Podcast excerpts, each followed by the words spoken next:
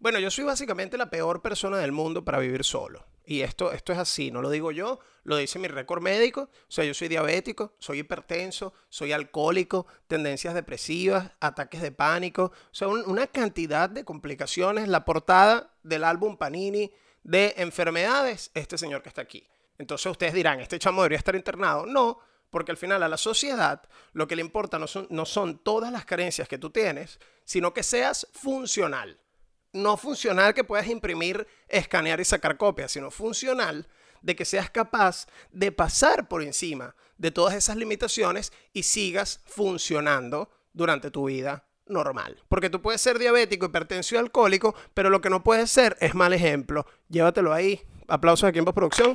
Pa, pa, pa, pa.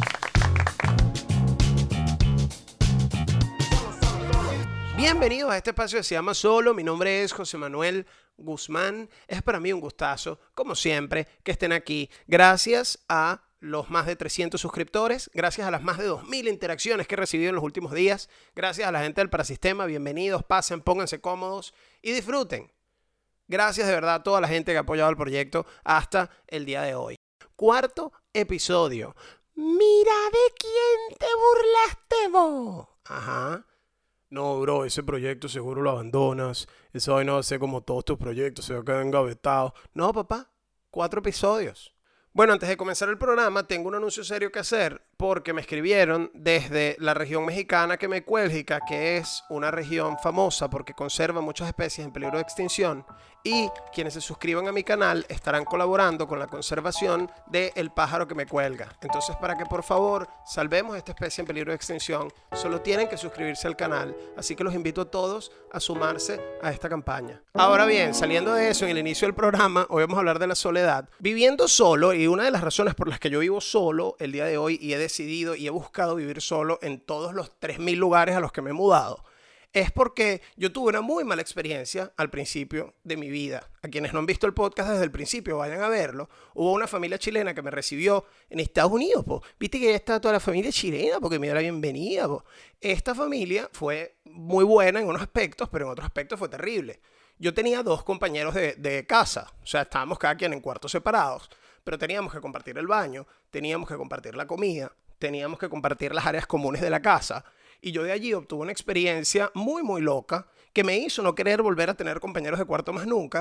Yo tenía 16 años, era rapero, andaba así con mi estilo, mi gorro para atrás, mi ropa ancha, ¿qué pasó? Además estaba flaquito, marcadito, divino, o sea, era todo flaquito, todo delicado. Y estaba este pana árabe que tenía como 400 kilos, gigante, que aparte no hablaba ni inglés, ni español, ni nada. Sumamente difícil de comunicarse con él.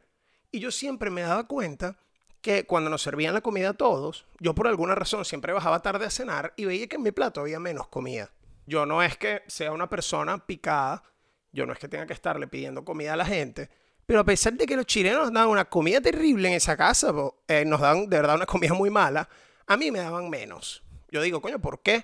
¿Qué está pasando? Resulta que este mastodonte pterodáctilo, tiranosaurio, tigre colmillo de sable del árabe, se comía mi comida que no es que se comía mi comida, que se metía en mi cuarto y abría mi nevera y me sacaba las vainas. Gracias a Dios no llegó hasta ahí. Pero si yo me tardaba en bajar a comer, o si a mí me dejaban la comida para calentarla en el microondas o algo por el estilo, que era ya comida precalentada en microondas, el árabe se comía y me dejaba lo que él consideraba que era mi porción. Luego de que pasa eso, yo un día alzo la cabeza y digo, mira, ¿sabes qué? Me voy, yo era menor de edad, y me mudo a vivir a una residencia. Yo lo que necesitaba era un fiador, una persona que me firmaba y dijera, bueno, por favor, esta persona es capaz de vivir sola y cualquier cosa que este chamo haga, yo me hago responsable. Gracias a la vida, a Dios, a Pikachu, a Superman, a quien sea, yo conseguí que uno de mis, de, bueno, quien después se convirtió en uno de mis mentores para la vida, me firmara este permiso y me puede mudar a una residencia. Señoras y señores, música de Victoria, lo que vamos a poner aquí en este momento José Manuel Guzmán empieza a vivir solo, carajo. No, no, papi, aquí la mano arriba y cintura sola. Yo vivía en una habitacioncita de, qué sé yo, 14 metros cuadrados. Tenía un lavamanos y un espejo, no tenía baño, el baño tenía que compartirlo en el pasillo. Muchachos, y eso para mí era la gran sabana. O sea, Yo ahí tenía tres tepullas, simplemente por tener la libertad de vivir solo y estar tranquilo. Sin embargo, los primeros meses fueron terribles. Terribles que yo pasé un mes lavando la ropa sin jabón porque yo pensaba que yo simplemente con meter la moneda en la máquina, yo no solo ya tendría la ropa lavada, sino que tendría el jabón agregado y mi mamá doblándome la vaina, ¿sabes? Porque eso nadie te lo dice. Nadie te dice cuando te vas a vivir solo que tú tienes que echar jabón a la lavadora. Y yo me considero una persona muy bien criada, ojo. O sea, mi mamá me enseñó a cocinar, me enseñó a lavar, me enseñó a hacer, me enseñó y después me soltó, como considero yo que debe ser. Los primeros meses son sumamente difíciles por este tipo de detalles. O sea, si tú te encuentras una mala experiencia a la primera casa a la que te mudas y luego a eso sumas que te enfrentas a unos compañeros de cuarto que son terribles. Y luego a eso sumas que cuando logras mudarte solo cometes esta serie de errores, yo caí en lo que fue mi primera depresión de la vida lo que se llama el hueco. Y aquí, chinazo intencional, yo, bueno, me acostumbré a vivir en el hueco y tenía el hueco amoblado. ¡Ay! Cepíllatelo. Ya esas cosas no dan risa. Entonces, este, yo me acostumbré a vivir de esa manera, pero llegó un momento en el que me desesperé tanto que llamé a mi familia y dije, miren, yo no puedo hacer esto, yo me voy, no puedo más, yo no puedo seguir viviendo así, no puede ser que cada vez que yo llegue a un lugar tenga un peo no puede ser que no tenga amigos, no puede ser que no pueda comunicarme. Y hasta este momento las personas más sabias de mi vida, mi mamá y mi tía, me dijeron, hijo, usted allá va a pasar dos semanas más. Y si no te gusta, si todavía después de dos semanas no te gusta, te devuelves. Y bueno, ¿qué coño? Perderemos los reales, serás la decepción de la familia. O sea, todos los riesgos que tienes que correr, pero si no lo aguantas, adelante, devuélvete. Los primeros meses solos son los más difíciles porque uno no está acostumbrado a estar consigo mismo. Al final, no solo me quedé seis meses, sino que me quedé un año, conseguí pasantía, conseguí un trabajo ilegal, no le digan a nadie, y empecé a moverme yo solo, porque lo que hice fue que aguanté esa primera semana dura, aguanté ese primer mes duro, y después uno va agarrando el hilo. Y esa es la primera recomendación. La primera recomendación, un poquito como los pericos, tiempo al tiempo tengo que esperar.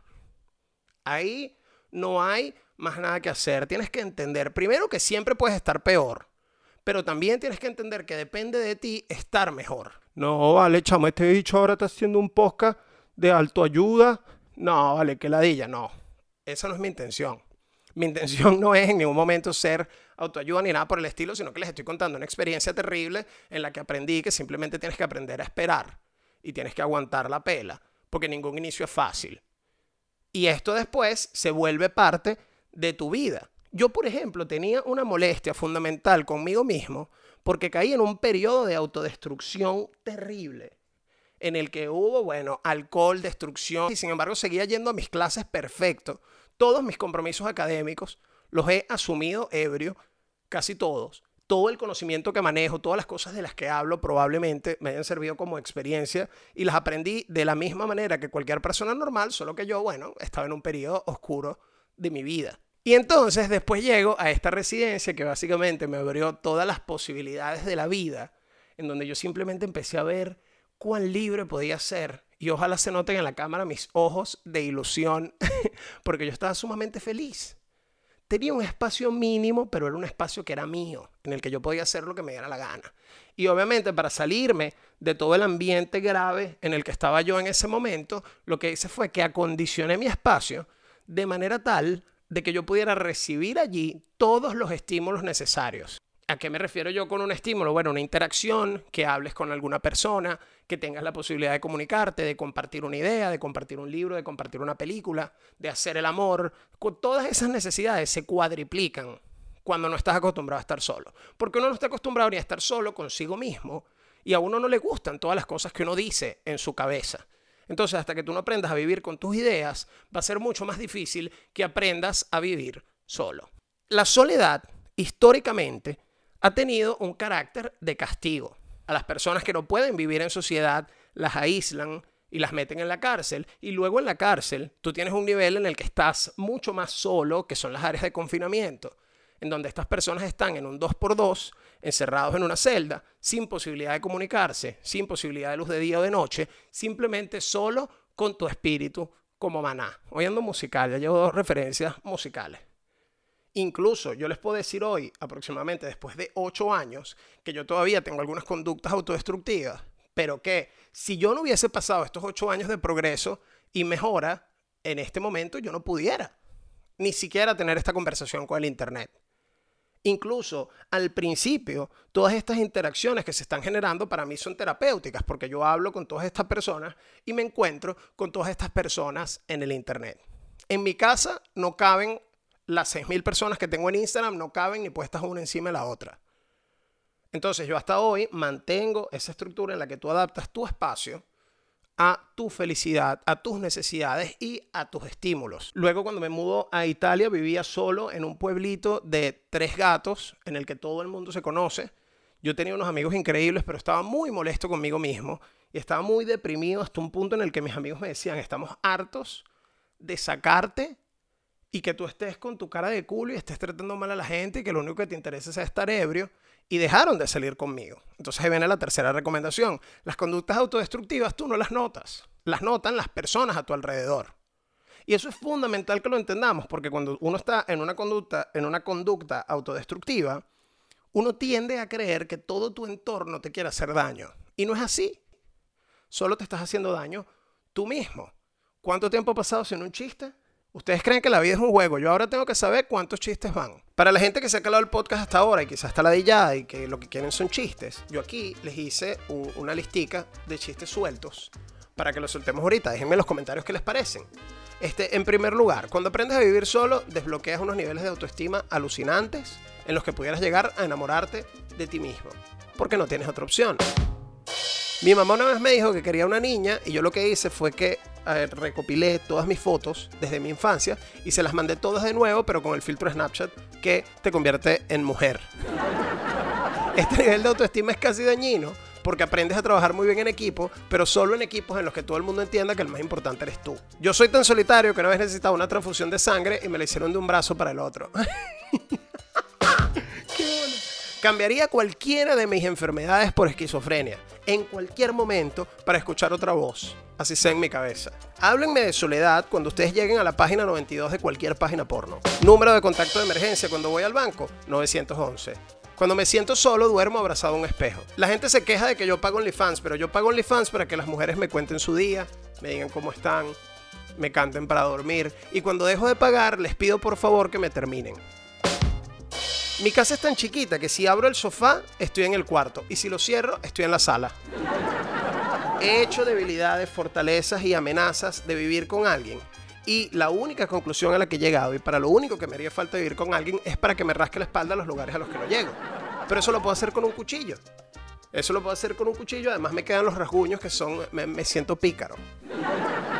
Y la onomatopeya favorita de mi papá, puff, porque desapareció chiste, chiste, chiste. Bueno, seguimos con el podcast. Entonces, la soledad perdió ese tono de castigo y empezó a convertirse en este potenciador de habilidades. O sea, el escritor que quería escribir una obra eterna se mudaba para su casa en la playa y pasaba allá meses obligándose a escribir. Entonces fortalece su proceso creativo. Entonces, pasando a esa generación de estímulos, tú tienes que tratar de que en tu espacio tú puedas generarte todos los estímulos necesarios. Y hoy tenemos esta maravillosa joya fantástica que es el Internet. Todas esas interacciones con personas que tú pudieras necesitar para vivir con alguien, las tienes a través de Internet. Pero cuidado, cuidado. Cuidado aquí, porque entonces cuando pasas mucho tiempo sin hablar con gente y no lo sabes manejar, empiezas a mandar fueguitos, que si una jeva que se le murió el abuelo, porque tú en tu mente, en tu mente te sientes capaz de hacer una transición de ver a qué vaina que se murió tu abuelo a hola bebé, ¿qué tienes puesto? Y eso no funciona así.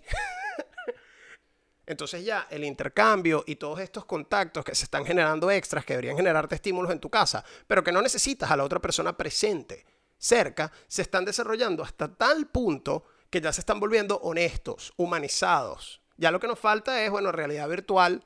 Ver, tremenda recomendación. Alter Carbon, vayan a verla. Buenaza.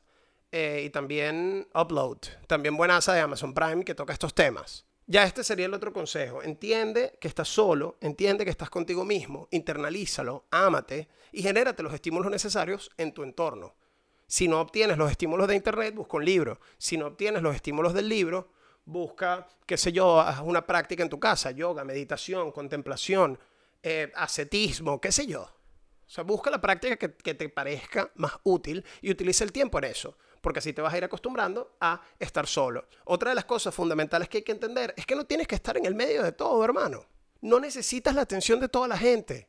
No la necesitas, bro. Vas a ir entendiendo todas estas cosas y, yo creo que aquí hice una listica corta de cuándo aprendiste y entendiste que puedes vivir solo tranquilamente. Primero cuando dejas de hablar de eso. Porque llega un momento que te pones ladilla, empiezas como un vegano. Verá, qué bolas que este siempre está empatado. Verá, qué bolas que te casaste joven. Verá, qué chimbo que tuviste hijos joven. Y empiezas a tratar de dañarle las películas a las otras personas. Esas personas no tienen por qué importarte, bro. Si ellos quisieron salir embarazados a los 18 y allí se casaron inmediatamente y esa no es tu vida, perfecto. Ahora bien, cuidado, todos estos grupos sociales que son un poco más normativos que están dentro de lo que es la norma de la sociedad de venir a atacar a las personas que vivimos solas. Porque ahí nos defendemos. Pero tú entiendes que ya aprendiste a vivir solo y que tu entorno lo entendió cuando las otras personas, por ejemplo, no se ofenden porque tú no vas a las cosas que ellos organizan.